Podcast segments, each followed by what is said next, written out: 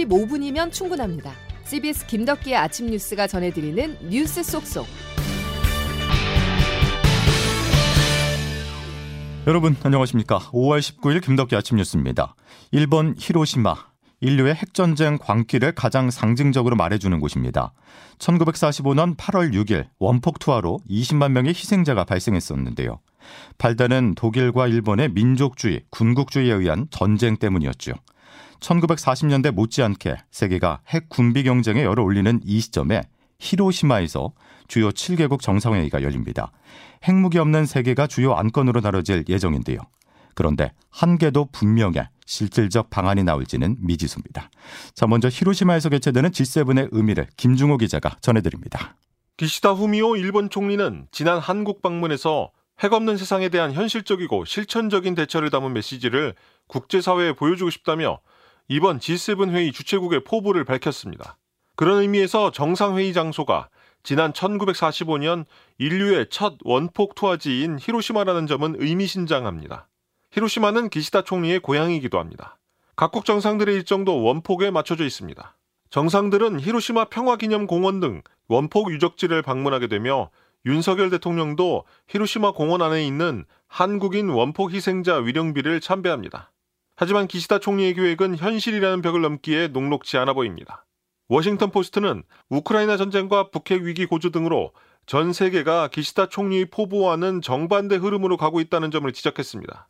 일본 주변만 봐도 북한의 핵무기 고도화가 빠르게 진행되면서 한국마저 핵무장 추진 여론이 높아지는 분위기입니다. 전범국 일본과 기시다 총리의 진위에 대한 주변국들의 의심의 눈초리도 있습니다. 적기지 반격 능력 보유 선언과 더불어 국방 예산을 대폭 늘려가고 있는 일본의 현실을 감안하면 원폭 피해국임을 강조하는 뒷배경에 군비 확장, 정당화 의도가 숨겨져 있을 수 있다는 해석까지 나옵니다. CBS 뉴스 김중호입니다. 일본의 초청을 받은 윤석열 대통령도 히로시마로 출국합니다. 국빈 방미와 한일 정상회담에 이어서 외교의 무대가 일본으로 옮겨지는 것인데요. 우리 입장에서 하이라이트는 한미일 정상회담입니다. 윤 대통령의 주요 일정을 박정환 기자가 정리했습니다. 윤 대통령의 주요 7개국 정상회의 참석은 의장국인 일본의 초청에 따른 것으로 우리나라 대통령으로는 역대 네 번째입니다. 윤 대통령은 식량, 보건, 기후 등 다양한 글로벌 의제를 주제로 하는 확대 회의에 참석해 발언을 할 예정입니다. 무엇보다 관심이 집중되는 것은 한미일 정상회담입니다. 지난해 11월 캄보디아 프놈펜에서 머리를 맞댄 3국 정상은 이번 회담에서 북핵 위협, 공급망 불안정 등 다방면에 대한 전략적 공조 강화 방안을 논의할 전망입니다. 윤 대통령과 기시다 후미오 일본 총리가 함께 히로시마 평화공원에 있는 한국인 원폭 희생자 위령비를 찾아 참배하는 것도 주목되는 일정입니다. 김태호 국가안보실 1차장입니다. 두 정상의 참배는 한일 양국이 평화와 번영의 미래를 함께 준비해 나가자는 다짐의 자리가 될 것입니다. 신뢰 물꼬를 튼 한일 관계와 함께 한미일 정상의 삼각 공조가 이번 주요 7개국 정상회의의 핵심 관전 포인트가 될 전망입니다. CBS 뉴스 박정환입니다. 주요 7개국 정상회의의 가장 큰 목적 중의 하나는 중국 견제입니다. 중국이 가장 민감해하는 대만 문제가 논의 테이블에 오를 텐데요. 중국 당국은 불장난하면 불에 타 죽을 것이라면서 강한 어조로 반발했습니다. 또 우군 확보라는 행동에도 나섰습니다. 베이징에서 임진수 특파원이 보도합니다. 중국이 어제부터 오늘까지 양일간 카자흐스탄 등 중앙아시아 5개국 정상을 초청해 정상회의를 개최하고 있습니다. 중국은 이번 회의가 중앙아시아 국가들과 30여 년 만에 처음 열리는 대면 다자 정상회의라는 점에서 특별히 공을 들이고 있습니다. 회의 개최지도 과거 실크로드의 출발점이었던 산시성 시안으로 정해 중국의 1대1로 즉 현대판 실크로드를 구현하겠다는 강한 의지를 보였습니다. 특히 이번 정상회의는 중국 견제에 나설 G7 회의에 대항해 우군 확보를 위한 것이라는 시각이 지배적입니다. 실제로 이번 정상회의에서는 초청된 국가 정상들의 입을 통해 대만 독립 반대 등의 목소리가 쏟아지고 있습니다. 중국 정부도 G7 회의에서 대만 문제가 나오는 것에 강한 경고 메시지를 보냈습니다. 왕원빈 중국 외교부 대변인입니다. 중국 인민의 대척점에 서지 마십시오. 불장난하는 자는 반드시 불에 타 죽습니다. 중국은 앞으로 신흥경제국 모임인 브릭스 확대 개편을 통해서도 우군 확보에 나설 예정입니다. 현재 브릭스는 중국, 브라질, 인도 등 5개국인데 사우디아라비아와 이란 등 친중국 국가들이 대거 가입을 요청한 상태입니다. 베이징에서 CBS 뉴스 임진수입니다. 중국 당국의 입장을 대변하는 관영 매체들이 연이틀 한국 외교 노선을 지적하며 비판을 이어가고 있습니다. 한중 관계가 다소 껄끄러워진 상황에서 중국 공안에 구금된 축구 국가대표 손준호 선수 문제가 뜨거운 감자인데요. 뚜렷한 범죄 혐의도 아직 알려지지 않았지만 중국 매체들은 유죄 가능성을 기정사실화하고 있습니다. 보도에 조태인 기자입니다. 뇌물수수 혐의로 중국 공안에 일주일째 구금 중인 축구선수 손준호. 뇌물수수 혐의로 구금됐다는 것 외에는 어떤 정황도 나오지 않은 상황입니다. 외교부는 주 선양 총영사관 담당 영사가 손 선수와 면회를 했다는 사실을 공개하며 조사 과정에서 인권 침해는 없었다고 했다는 손 선수의 말을 전했습니다. 외교부 임수석 대변인입니다. 중국 당국에 대해 신속하고 공정한 조사를 요청했고 필요한 영사 조력을 계속해서 일각에서는 손 선수에 대한 구금이 G7 정상회의를 앞두고 중국 측의 압박성 인질 외교란 주장도 나오고 있습니다.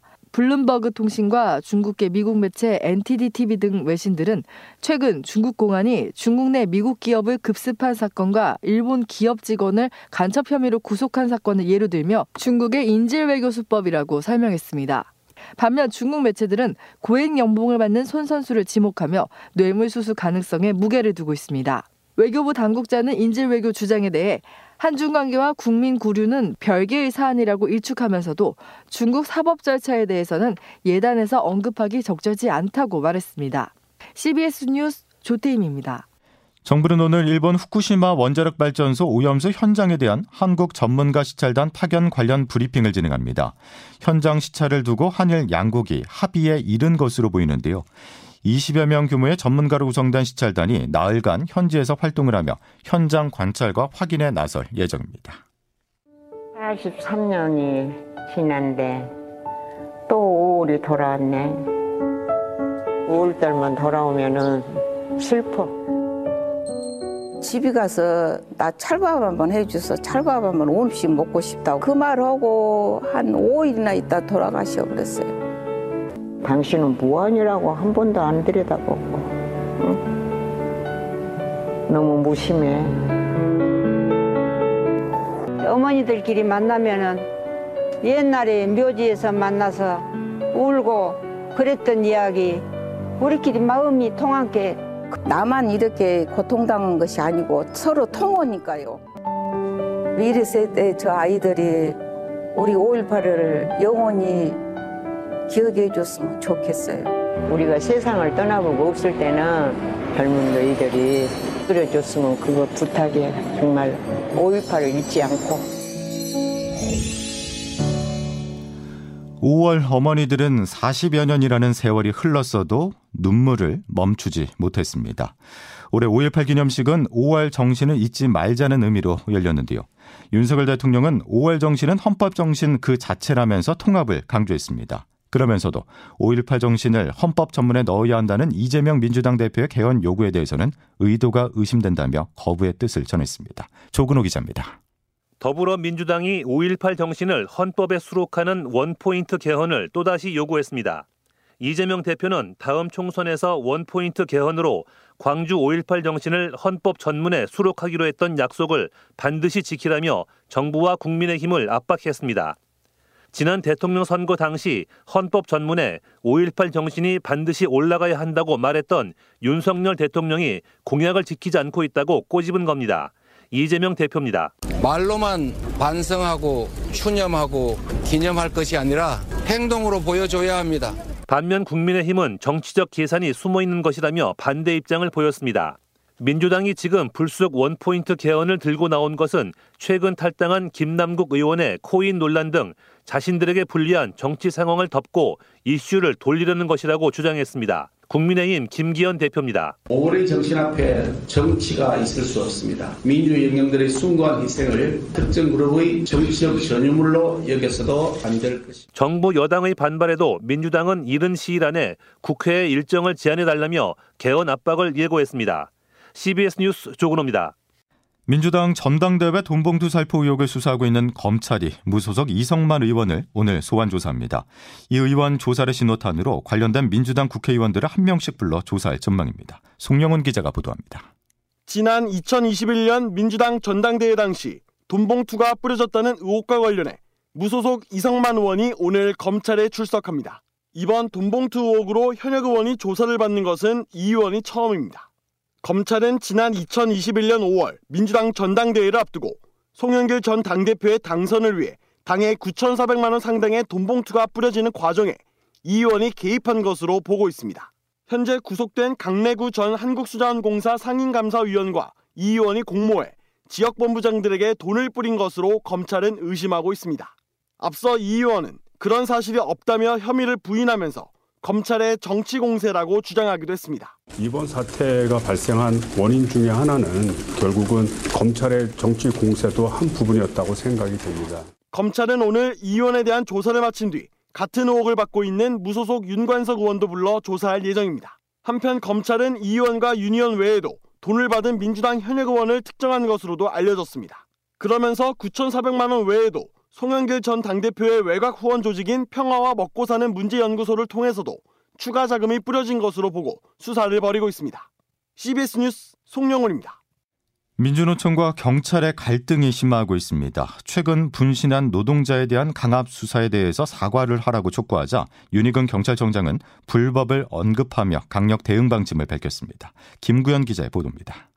이번 불법 집회에 대해 신속하고 단호하게 수사하겠습니다. 윤희근 경찰청장이 어제 이례적으로 직접 생방송 담화까지 나서 그제 있었던 1박 2일 노조 집회의 불법 행위에 대해 엄정 수사하겠다고 밝혔습니다. 건설노조 장옥기 위원장 등 노조 집행부 5명에게 오는 25일까지 출석하라면서 응하지 않으면 명장을 받아 체포하겠다고 경고했습니다. 특히 특정 단체의 집회를 아예 금지할 수 있다는 발언도 서슴지 않았습니다. 건설노조처럼 불법 집회 전력이 있는 단체의 유사 집회에 대해서는 금지 또는 제한 조치. 전문가들은 이번 집회로 큰 사건 사고도 없는데 경찰이 오히려 갈등을 조장한다고 지적합니다. 대구대 이승엽 사회학과 교수입니다. 경찰청장이 나서가지고 얘기할 만큼의 불법이거나 탈법적 행위인가를 좀 따져봐야 되고 이번 정권이 대화라든가 정치적으로 문제를 풀어가는 거를 아예 생각을 안 하고 민주노총과 건설노조는 경찰청장이 윤석열 정부의 반노조 정책에 돌격대가 되겠다는 선언을 했다며